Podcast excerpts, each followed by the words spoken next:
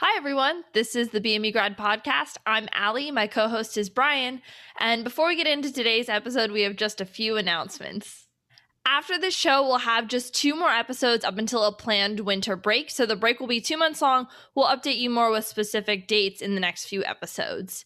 Um, also, we'd like to announce that we finally have a website. So the website has links to all of our social and all the places you can find our show. We hope you share it with colleagues and friends. The website also has a lot more information about us and a form at the bottom where you can get directly in touch with us. So we hope you check it out. That's the BMEGradPodcast.com.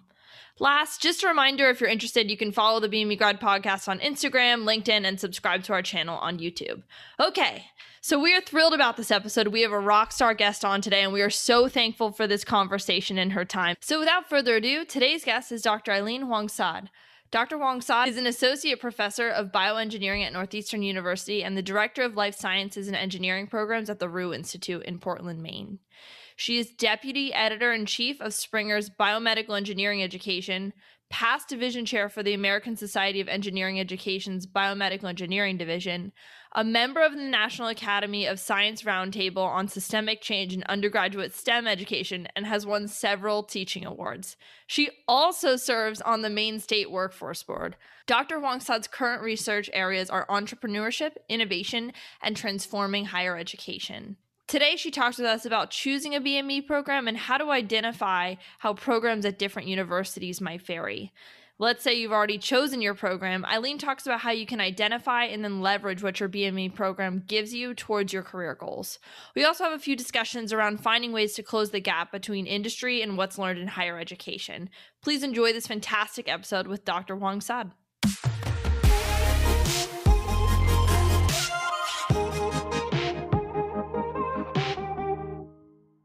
Hey, Aileen, thanks for joining us. Thanks for having me. I'm really excited to be here.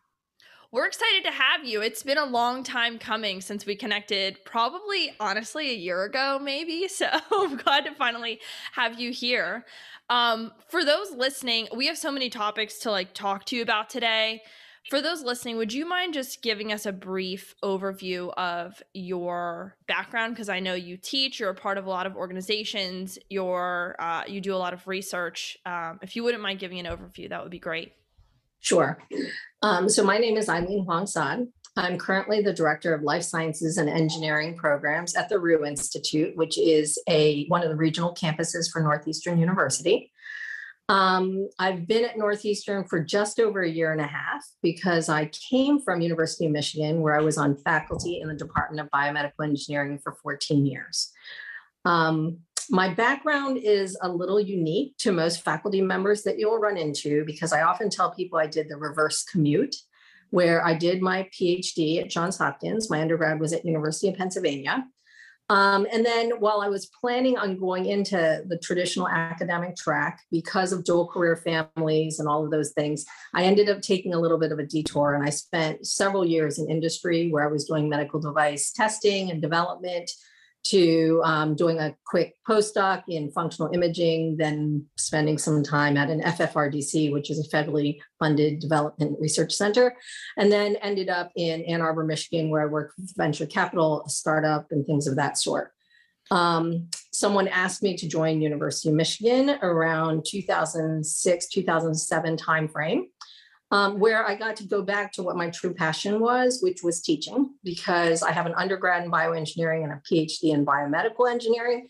And I had always said that if I had an opportunity to really impact bioengineering and biomedical engineering curriculum, I wanted that chance. So when they asked me to join the department and teach engineering design, I was really excited. There was um, there had been a shift in the time when I graduated to the time when I joined, in that a lot of departments were recognizing that we needed to do more in order to close the gap between professional practice and higher education. And so I had that opportunity in working with design. Many of you are familiar with capstone design programs. This was becoming much more popular in the 2006 2007 timeframe.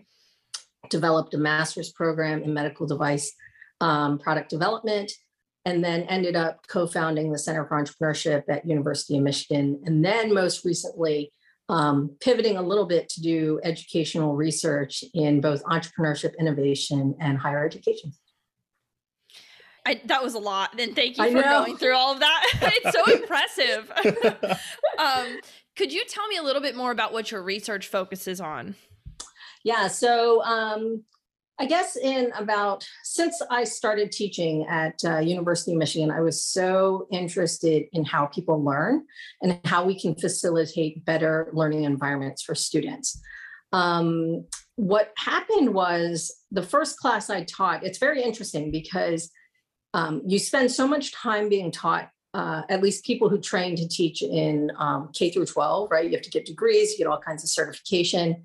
Um, it's sort of interesting to me that when you teach in higher education, it's pretty much not that regulated, right? So um, while I'm very fortunate to have had the opportunity to start teaching, it was sort of unique that, you know, really my credential was I have a PhD.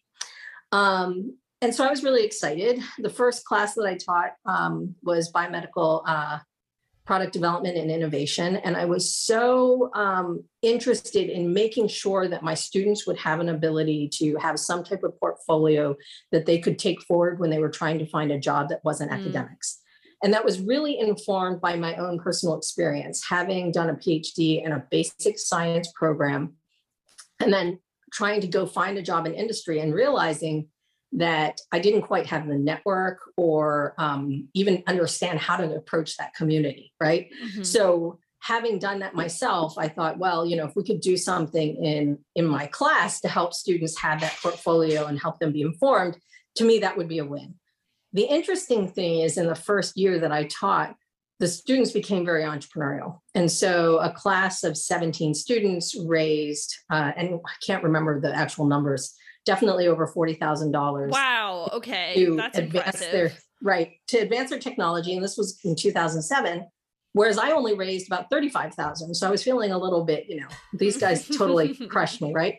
So I was very intrigued. Like, why is it that this was successful? And I would love to tell you that it was because I'm an incredible educator and I'm so inspiring. that is not the case. So if you actually break down what we did in the classroom, it was very much around experiential learning. We formed teams. We basically created our um, community to be, we were basically an incubator where each team they were um, working with different physicians that came into the class and said, This is a problem that I'm trying to solve. This is how I'm currently solving them. And these are the limitations of my solutions. And then the students would work with them to understand the problem, try and develop a prototype. But they also had to develop a commercialization plan that would actually take it from the prototype into market in theory right? Um, and so that was great. And so I worked in teams, and I had not only the teams were working to advance their own ideas, but we all know that eight and 10 startups fail. So they had to help each other, right? So we did design reviews where they were giving feedback, all of these things. So it was very much a self directed framework. They picked their own project, they got to pick their own teams, they had to advance their ideas. And so if you look into the educational literature, a lot of the things that we were doing actually have grounding in why how to advance or um, help people learn in the classroom, right? Collaborative learning, problem based learning, project based, all of those pieces. And so that's some of the things that started to intrigue me. There was a lot of literature coming out about entrepreneurship as well. Mm. So, entrepreneurship is really unique in terms of, at least when you look in the engineering community. Um, in the last 15 years, entrepreneurship has become more and more a conversation, right? In the classroom or in the in colleges of engineering and, and beyond, in fact. Um, I think at one time people thought about entrepreneurship as being um, creating stakeholder value and, and creating companies. Mm-hmm. But teaching students about an entrepreneurial mindset actually helps them much more beyond than just kind of creating a company. And it's really important to engineers because engineers really want to solve a problem. And the entrepreneurial um, process helps them do that and it teaches people how to work with limited resources how to advocate for their ideas how to advance their ideas. And so um, all of these things became really important to me and as we were implementing them at the university i wanted to make sure that we were doing them in the spirit of the, of the evidence-based practices. And so my research very much is around you know how do we create um, communities that would actually entrepreneurial communities that would be open and inclusive to all individuals um, how do you actually transform a culture to make them more entrepreneurial Uh, and then how do you bring evidence-based practices into the classroom? And so that's a lot of the research that I've been doing over the last um, several years because to me, I think higher education needs to change. We need to find ways to really close the gap between professional practice and higher ed, and we need to do better for the students in the classroom. So it sounds like a lot of the like it sounds like the audience for your research is towards educators and trying to figure out how to progress the education in this field is are there any takeaways that students could get from it as well on maybe uh, like you kind of mentioned entrepreneurship and being interested in that or you know how it could go beyond but um might there be any tidbits for students who might look into your research as well yeah so there's a lot of different ways that um, students can leverage what i've been learning i mean one of which is definitely the entrepreneurial process, like the value. How do you actually think entrepreneurially, what you would do in order to inspire that within yourself? But there's also um, a lot of the things that I did in the last few years while I was at Michigan was create um, sort of try and find ways to trade to change the overall culture and the way in which we learn within departments, right? So it's a really complicated problem, right? There's it's it's a close, you know, when you think about higher education, it's sort of a closed system. You push on one piece, something else is going to come out of line somewhere. So we know a how people learn. We know that um, faculty in particularly R1 institutions, they they want to they they have to teach, but they also no one enjoys getting um, bad teaching scores, right? But at the same time, the responsibilities of um, educators in these institutions at all, you know, R1, you name it, all higher ed, we there there's a lot of responsibility being shed on people. Go ahead, Allison. What are R1 institutions? R1, right. So those are research level one institutions, mm-hmm. right, that have a certain level of um, research funding. And so when you go into these different institutions, um, there's a Carnegie classification of how they uh, classify different higher ed institutions. And so R1 institutions often are tied with medical schools. You have a large responsibility to bring in grants and to develop a research endeavor, but you're also supposed to teach and provide service and all of those things. Mm-hmm. So it gets really complicated to ask people to say, okay, at the same time, I want you to bring in all of these evidence based practices into your classroom, change the mm-hmm. way you teach, mm-hmm. really cultivate this new environment, and um, all of these things it becomes complicated. So, how can we uh, really address some of these barriers to changing education, right? So, you've got that. You've got, um, we want people to understand what the needs of industry are. But the reality is, a lot of our faculty, they're not working with industry. So, they may, or they might be a consultant, but they won't really know the practices that you all as graduates would need to know. Um, so, the question is, is what can we do about it? So, we created this incubator where we said, let's take multi-generational teams. And in this case, we were going to do a design class the same way you would do a design class in engineering, but instead of developing a widget, we are going to develop an educational experience, right? So we took faculty, we took upper level undergrads because they know the curriculum. We took mm-hmm. graduate students because they are going to be your potential educators in the future. And we created teams and we said, okay, here's your task. Go identify what the needs are of a of an industry you're interested in find out what they are interested in the students knowing if you want to hire them as a first or second year intern right to help those students get those first you know opportunities to to to work in these companies and then let's try and create a hands-on learning module so that we can introduce that into the curriculum so what happened was they did this in the fall they created it. We also read about evidence-based practices. How do you really thoughtfully create a hands-on experience and and all of those pieces. And then the students taught the class in the winter term, the following winter or spring. It depends on where what type of school you, you know, but it's mm-hmm. basically in the January timeframe. And then they taught this class. And then students would enroll and they would have an opportunity to take a hands-on class, which a lot of students say that they enjoy, need, want.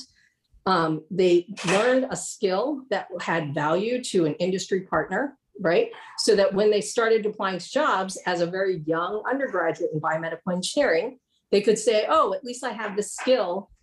And then people can put them to work quickly for their summer experience or co op and things like that. Mm-hmm. The other really nice thing about this is, right, so now you have groups of teams working on it. So your faculty are now getting exposed to it. They have new ideas to take into their classroom. You've now created a new class that undergrads or graduate students can take. And then as the interest of the professional partner changes, like for instance, you know, companies say, oh, we need R, but then maybe as time goes on, everyone's starting to use Python or things like that. Then what you do is you iterate on the curriculum, right? So that class is not as interesting to the community. You just don't offer it the next year. And then you can offer a new one. And then what we Mhm. did was we did this for several years. So the really cool classes that, you know, people consistently wanted, we could have students iterate on and make better. Mhm. Or we could basically sunset out something that wasn't of interest and bring something new in. And so the students were so involved with this because no one knows better the needs of the students than you all, right? So they were part of the entire design process. So those are some ways that we've sort of mixed educational research and outcomes with our students.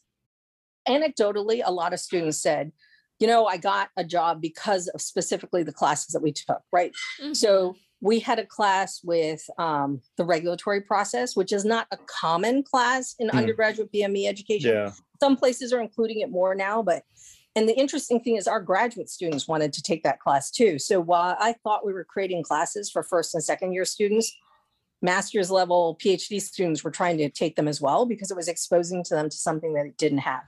The other really unique thing that we had is over 70% of the people that participated in these modules that we created were women. Now, some Hmm. people will say biomedical engineering tends to be more women. So you would expect that. We had on the order of 70% plus that were women.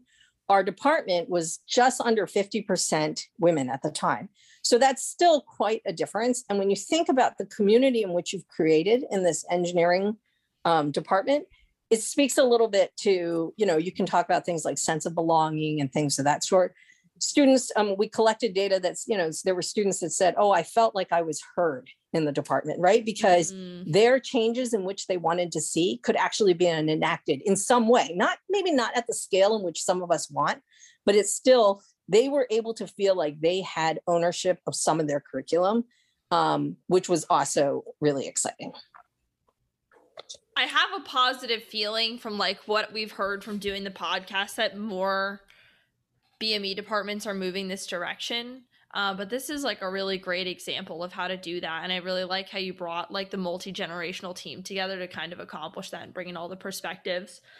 Okay, so there's a lot of uh, in the in the how to pick a BME program. There's a lot of factors influencing this. It has to do with how much your your university might be tied to, or the university you're evaluating might be tied to research. If it's tied to a medical school, I'm sure it's influenced partially by the industry surrounding it. correct Um, kind of what's coming out of it. Um, I guess. Uh, how, how do you choose one, and or what should you be looking out for when you choose one, and and how are those things going to affect your education and maybe what it sets you up for? Big question.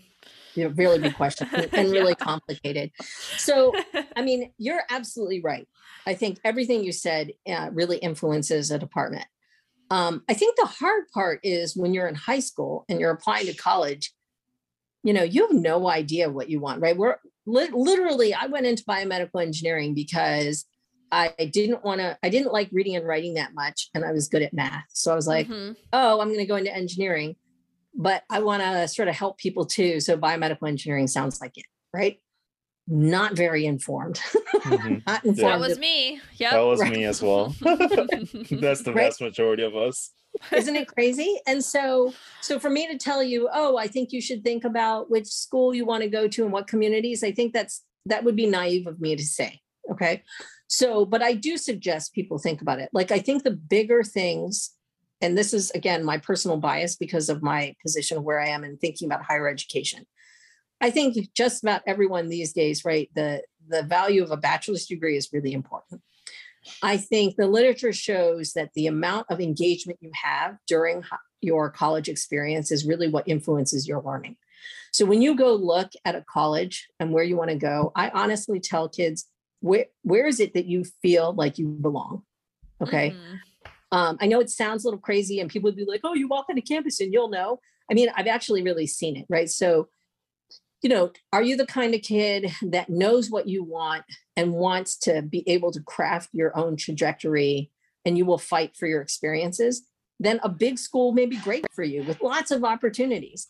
I personally would not have been successful in a really large school like University of Michigan. I love University of Michigan. It's a great place. I will bleed maize and blue forever, right? Even though I'm at Northeast. but the reality is, it's really I would have I would have been lost there, right? Um, there are other people that say, you know, I just can't go to a small school. It's the same size as my high school.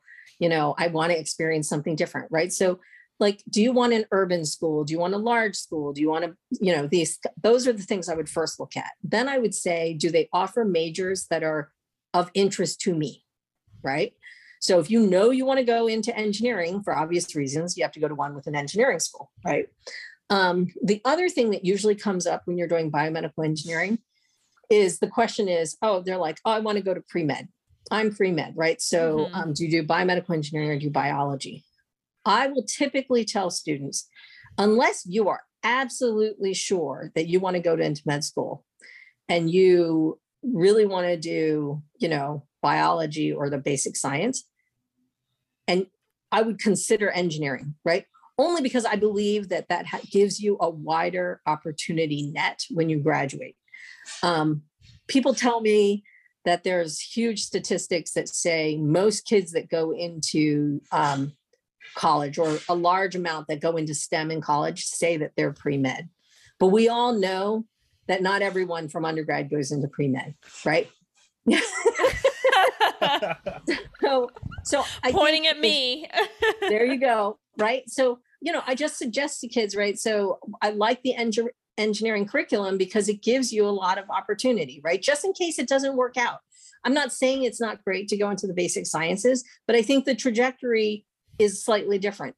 And I'm also a little biased that I think that, you know, you can launch your career anywhere with an engineering degree, right? I totally agree that I'm biased on that. I love engineering. I'm I identify as an engineer, so that's I'm putting that out there. Um, but I think that that's important. You're making 18 year old Allie feel really proud of her decision making at that naive age. So I appreciate this. Right. Um, I mean, it's great. The um, the one thing you you do want to think about is if you want to go into research, right, and you know you want to do research, that also will influence the type of school that you pick, right? Because if you know that you want to um, only do regenerative medicine in cancer or something, so I, mm-hmm. I, I totally made something up. Um, the opportunities at a what I call an R1 university, which is a research depth university, will will be more. Mm-hmm. Okay.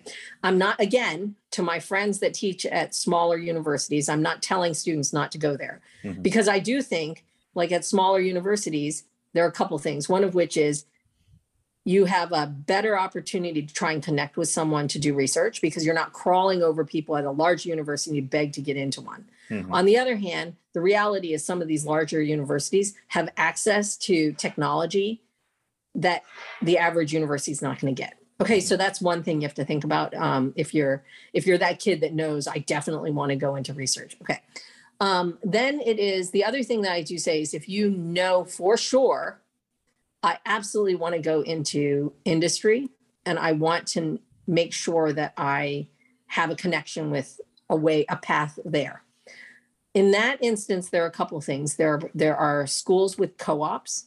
Um, mm. That's cooperative education, where they actually connect with companies and they will help place you to certain companies, right? So Northeastern is one of those types of schools. Drexel University is one of those types of school where they have a really strong program. Um, that's something that not every institution has. So that's something else that you should think about. Um, but again, like so as as Allison said, with placement of where the school is, right? If you know you grew up in New Jersey and you definitely want to work in Stryker, maybe going to place X that has no relationship with Stryker might not help you with your path. So for I'm speaking to all you students that say I do know what I want, right? Take I'm not saying ignore those things, okay? Yeah. But the average student may or may not. Yeah. Yeah, and as we kind of um, move this conversation into into leveraging that BME program, leveraging that engineering.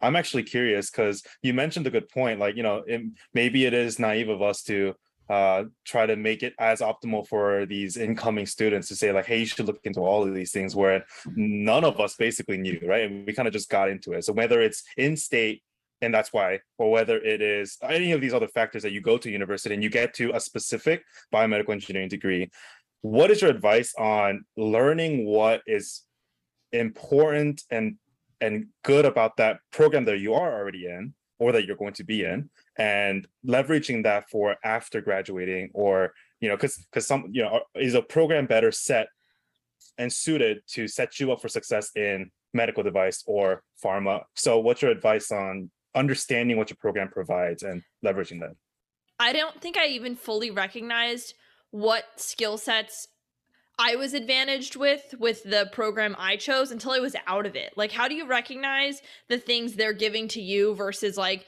you know another program might give those students different um, value adds like how do you recognize the value adds from your program sorry to make that longer but um no i didn't recognize great... it so cool.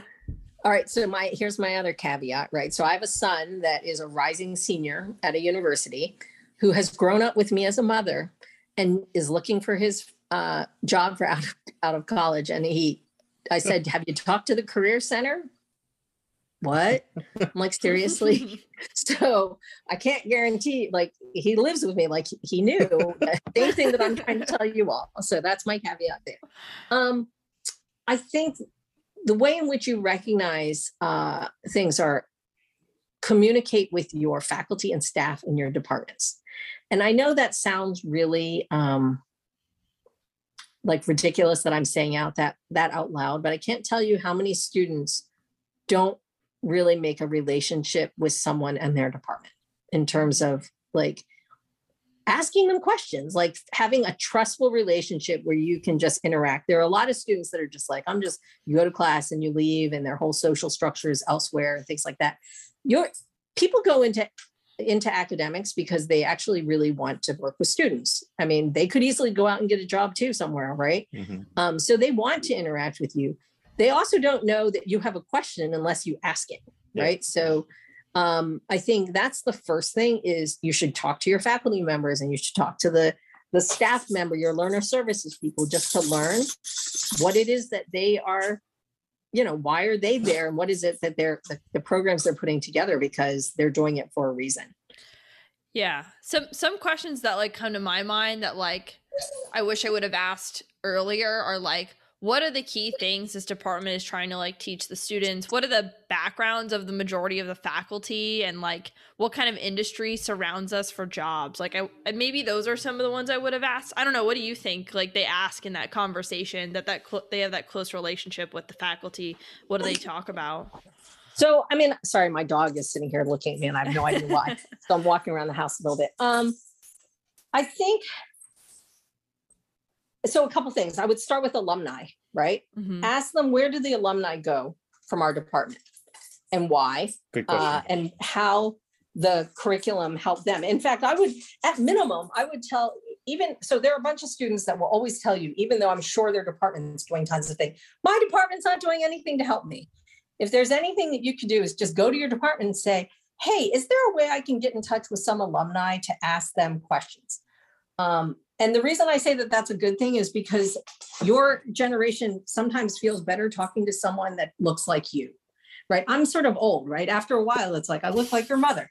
So you're, you know, as much as we don't want to always listen to our parents, right? So I would talk to your alumni. I would, I'm almost positive every one of your departments has some kind of LinkedIn um, thing. So I would go look at LinkedIn and just see where your the different people go um, and find that out the companies, I would say, ask them what companies we actually have a relationship with um, for our mm-hmm. department, because just just being in the local area is not it anymore because so many people are connected with companies around the uh, the True. country.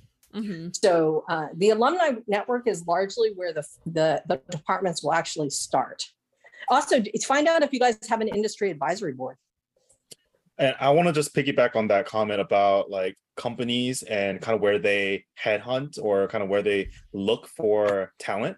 Cause um like I I kind of learned earlier on when I wanted to go into like uh prosthesis, like, oh, like these bigger prosthesis companies uh don't necessarily come to like NC State to look for talent. It's like, and that's fine. Um, and then I also like moved on because that wasn't my passion. But then also like Stryker and I kind of seeing where they get their pool of like rotational students. Like there's actually quite a lot of Duke students who come to Stryker for that program. And I was very surprised to see like a group of them just eating together. And I was like, what? How did you guys all end up here? It's like, oh, Stryker has a connection with you guys. They have a record of finding good talent, so they keep going. So I don't know. It's not as easy to find that out, in my opinion, without knowing people on the inside and pe- knowing the people at the companies. But if you do and you can find someone, um, they go to the career fairs where they have specific um, schools that they go to, and I think that's a really good place too. Mm-hmm. Yeah, you are absolutely right. And actually, this is where I'm going to give a commercial for Handshake, which I actually, you know, um, the I, I don't know. I don't have just disclosure. I don't have money in Handshake, any of that shit. But I will tell you, mm-hmm. I actually know somebody that was part of at least good friends with the people that started Handshake.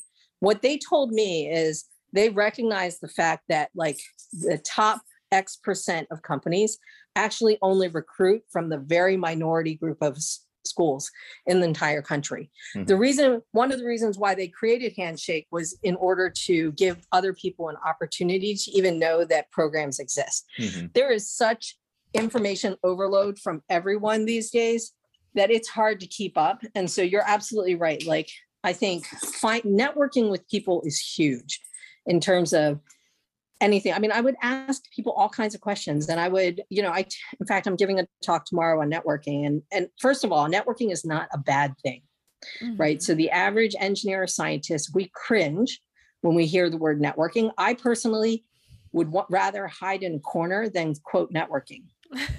But the, the reality is, you know, network networking doesn't have to be bad. It's it's literally just being inquisitive and asking what people's roles are in doing things and then finding whether or not they can maybe either give you some advice or connect you to someone else that does so what i often tell students is they'll be like oh i really want to like maybe i want to talk to Stryker and i don't necessarily know somebody at Stryker actually do but i mean if i didn't um you, You know, know would me. I know, right?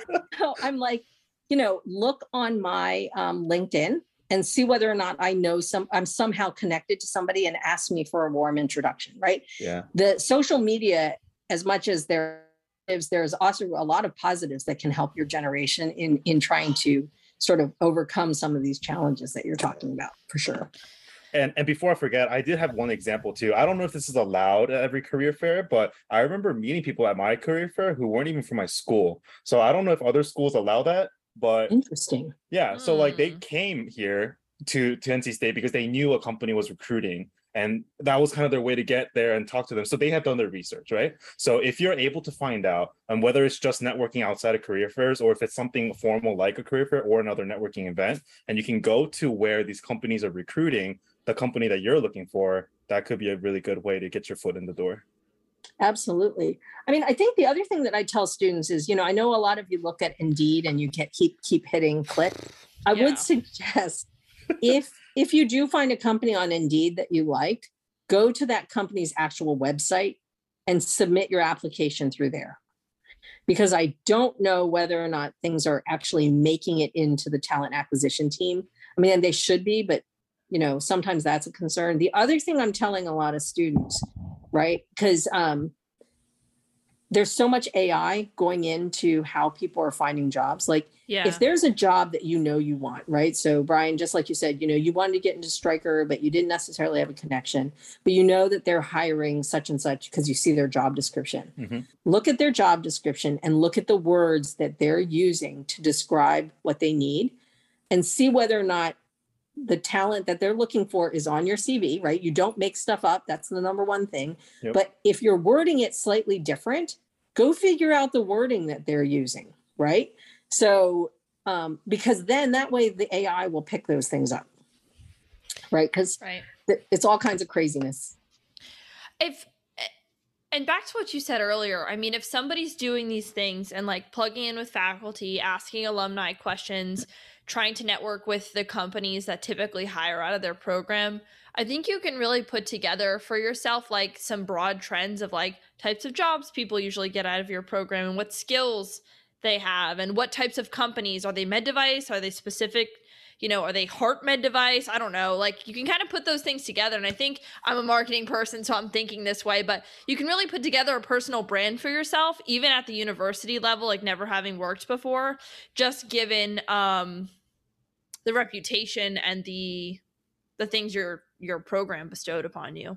Like That's right. my program prepared me to do with an entrepreneurial spirit and med device. Uh, you know, I don't know if we could do something like that, but That's exactly it, right? And I Yeah. think um I think the interesting thing is to realize finding a job is actually a really proactive activity mhm. because the world up until the time you all start looking for your first job things were pretty automatic right like people told you you had to go through k through 12 and you basically went to school whatever district you lived in unless you were fortunate to go to some private school or you did something else right then um then when you went to college you had to apply somewhere but ultimately you knew you would get something right?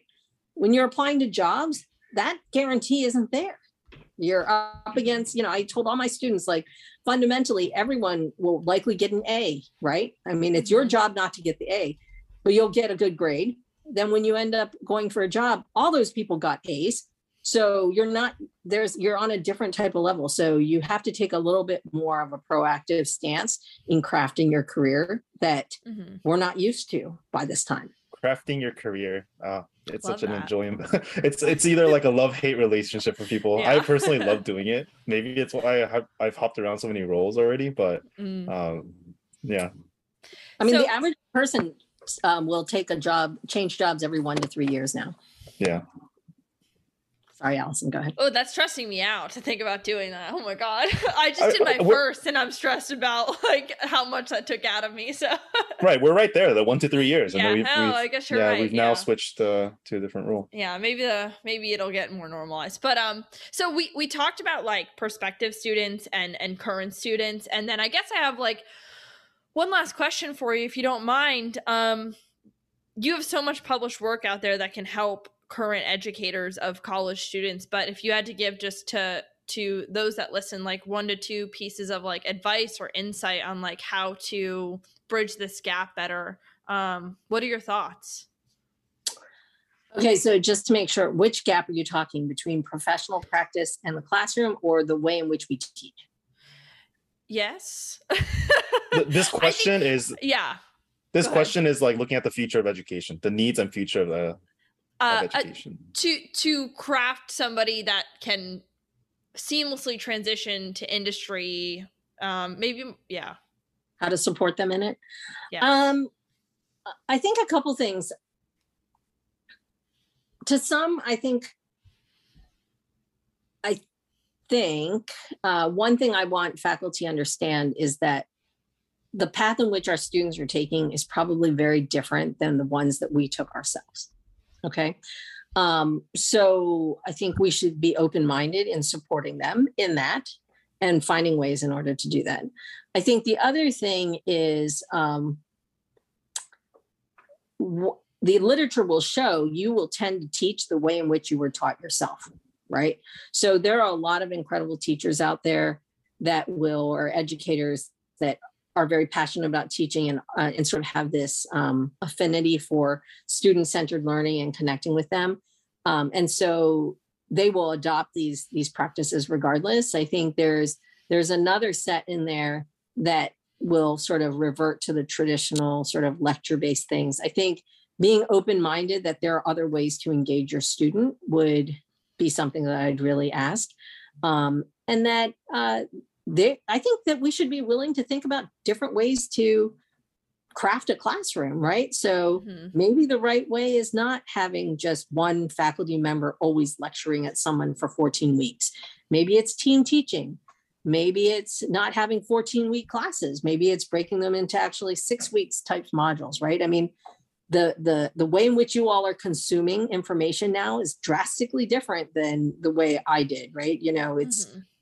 It's TikTok, it's all these, you know, things like I think we need to we need to find ways in which we can engage you um, because it's a different world. Do you think this is the case in on biomedical engineering educational degrees as well? So like mechanical engineering or any of these other? Oh yeah, this is a absolutely. yeah. So this is like a broad observation and advice just to education in general. I think so. I mean, I think um, I think the reality is the jobs in which you all are going to take are are going to change, right? So jobs that exist today won't exist in 5, 10, 20 years. I think our job in higher education, our fundamental job is to make sure that you're technically sound and deep, right? That's the one thing I want everyone to understand because sometimes when we talk about these other skills we need to help Mhm. cultivate, people are like, but you know, they they need to be really good good engineers. I don't question that. We absolutely there's a discipline that you need to understand. You need to understand understand the theory and the quantitative principles. No question. Mhm. I think at the same time, though, our job is to teach you how to be adaptive learners as you go forward because you're constantly going to have to learn on your job as you're consuming more information in the way in which it's just think technology is changing drastically. So we are doing a disservice if we don't teach you how to learn. So if I'm teaching you literally how to regurgitate what I tell you in the classroom, I've not done my job. hmm Uh, I've heard the the need to teach some of these maybe more like industry facing skills be met with like, but we're sacrificing the the rigor and the science and the engineering principles, and that's definitely not um, the goal of that at all. What would you say is of, of some of the best pro of some of the best practices of programs you've seen that are really connected with um, the employers of their alumni? What do you think are there are some of their strategies for the, maintaining that connectivity Um, or developing it? That's a good question. I mean, I sort of have to think about it. Like, I think everyone is trying. I don't think Mhm. anyone's figured out the magic bullet, right? Yeah. Like, um, I mean, I'm remarkably impressed by Northeastern in the way in which they've they've really embedded the idea of co-op and partnership throughout the organization. So they have an entire infrastructure of um, connecting with companies that will uh, take uh, co-op students they have a class that you have to take before you go out to co- co-op that actually talks about professional development. How do you write you know the the introductory emails? How do you do your resume? All of those things. I think that's really impressive. Um, but at the same time and i think a lot of just about every department has recognized the fact that we need to help under help people understand what our students are learning in the classroom. Because one of the things that you'll often hear is people will be like oh people don't understand what a biomedical engineer is what they can do what their curriculum is partly because the curriculum is very different across different universities. Um, the other is is people just understand mechanical engineering civil and electrical in a, in a different way. So um, you know i hesitate on saying oh well then you should definitely hire a partner liaison because that's what people Mhm. will do but it's still a it's really tough. I mean um so I, I don't have the perfect thing for that. If someone does out there i want they should share it for sure. I know people are trying well, I, I mean, still, that's that's a really interesting answer, and I think it's something we've kind of uh, been observing ourselves. Is it's a really tricky puzzle to solve, and and the two entities have very different focuses in general. So connecting them is even more a challenge. But um, you are such a wealth of knowledge. I feel like I could talk to you for hours and still feel like I've only dipped my toes in the water. But thank you so much for for your time and all of this insight you provided here. I really see the value of everything you've said to like everyone along the spectrum from prospective student to educator in this space. So just thanks for all of your work, but also this podcast. oh thank you thanks so much for having me it was great to get to know you both And thank you, as always, for listening to the BME Grad podcast. We hope you subscribe to our show and leave a review wherever you're listening. Be sure to follow us on Instagram, LinkedIn, and YouTube, and get links to all of our social media, listening platforms, and more information on us at the BMEGradPodcast.com. See you next time.